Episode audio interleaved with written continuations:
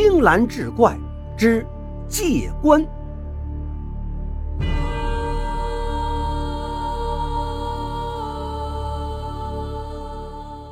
明朝天启年间，有个秀才皮寒霜，时运不济，连考了十年也未能中举，无奈弃文从商，用路边的祖屋开起了客栈。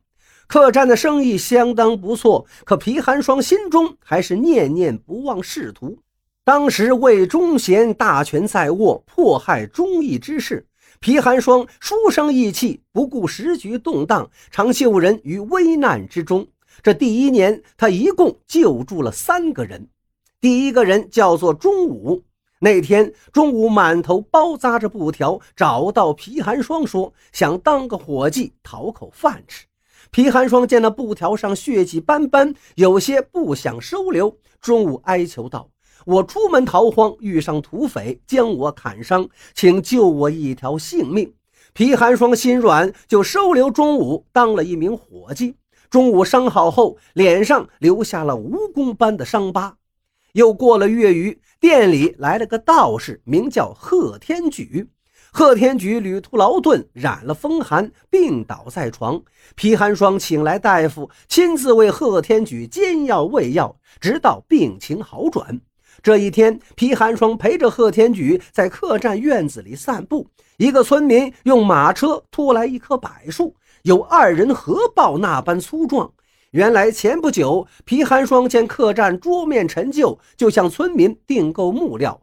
村民对皮寒霜说：“这棵柏树可锯成十多个桌面。”又指着柏树上类似人脸的结疤说道：“柏木里结疤越多，越珍贵值钱。这些结疤被称作鬼脸儿。我数了一下，这一棵树有十个鬼脸儿，可是柏树中的极品。”皮寒霜问多少钱，村民说得十两银子。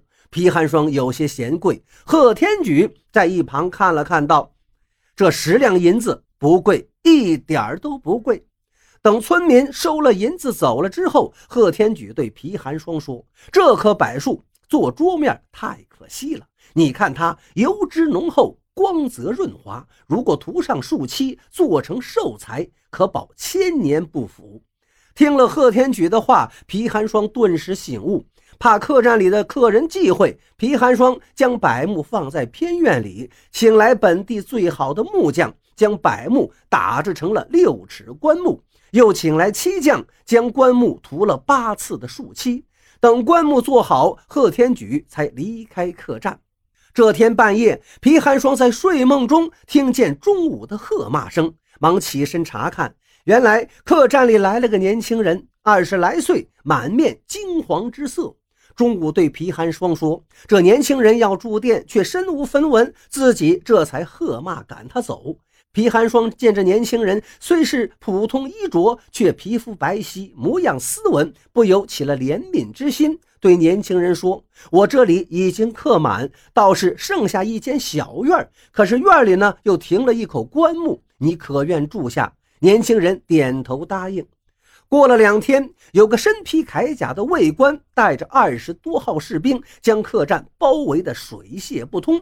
皮寒霜忙上前询问，卫官道：“我们是东厂魏公公的人，左御史司光斗犯上作乱，他的儿子司义阳漏网在逃，听人举报说他逃经此处，你是否知情？”说完，魏官一抖手中的告示。皮寒霜一见告示上的画像，暗暗叫苦。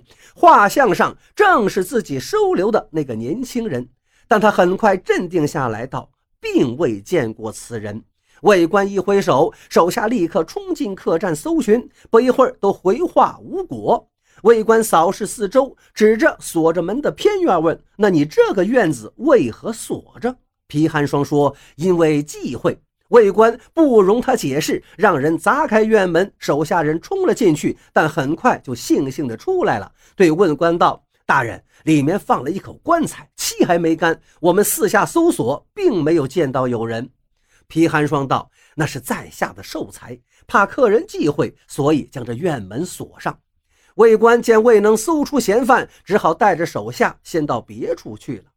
皮寒霜有些奇怪，年轻人明明就住在院子里，怎么没被搜到呢？他赶忙来到了院里，畏畏地叫了两声。过了一会儿，才听见有小声应答，声音是从棺材中传来的。皮寒霜忍住树气的臭味，打开棺木，发现年轻人正躺在棺材里。皮寒霜知道这树漆毒性很大，赶紧让年轻人从棺材里爬出来。年轻人对皮寒霜说：“掌柜的，你得救我呀！”原来这个年轻人正是那左御史司光斗的儿子司义阳。司光斗向皇上检举魏忠贤的罪状，却被抄家下狱。司义阳穿着仆从的衣服逃走，流浪至此，身无分文，也是寸步难行。皮寒霜道。现在阉党专权，那些人还未走远，你暂时就留在我这儿吧。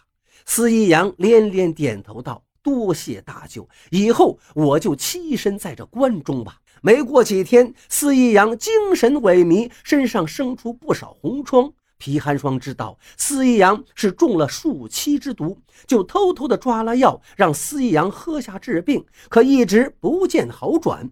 又过了一些时日，司一阳奄奄一息。临死前，他对皮寒霜说：“我看来是要死了，请您千万不要让我抛尸荒野，借给我一口薄皮棺材，我来生当牛做马也要报答于您。”说完，就在这百木棺材内撒手尘寰。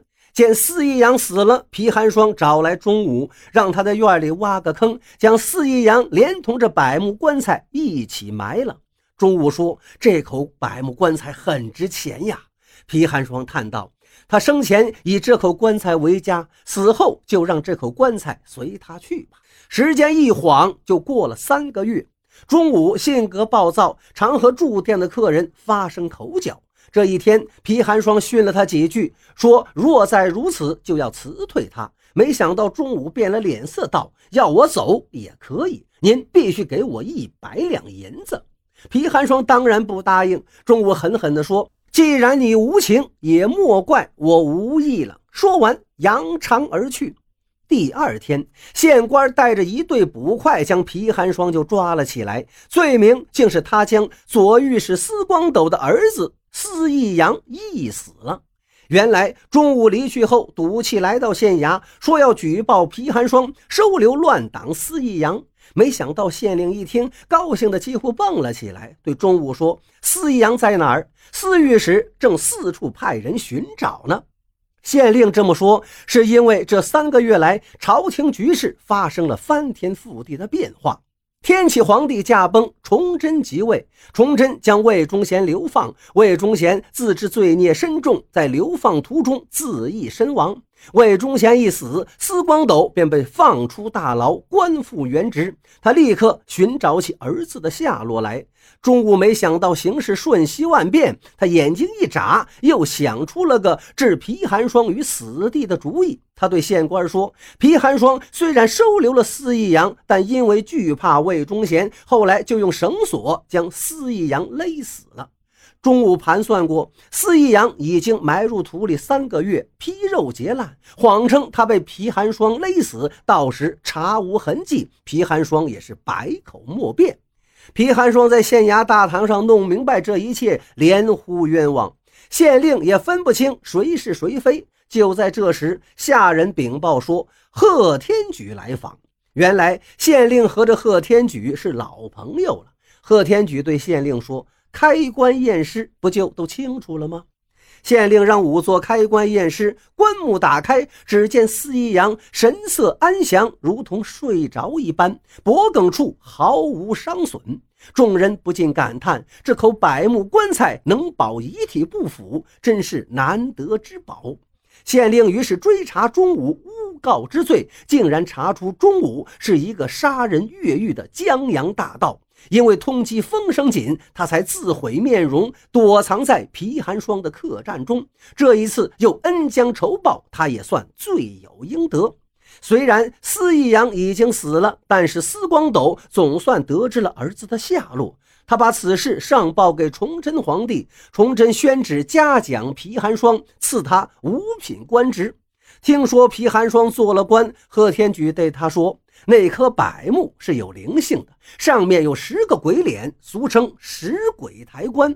你百年之后若用此棺，可荫庇你家世代为官。”不料这口棺材让司义阳借去，冥冥中早已注定，司义阳借了棺，一定会将官还给你。贺天举一家之言或许不足为信，但好人必有好报，还真是这个理。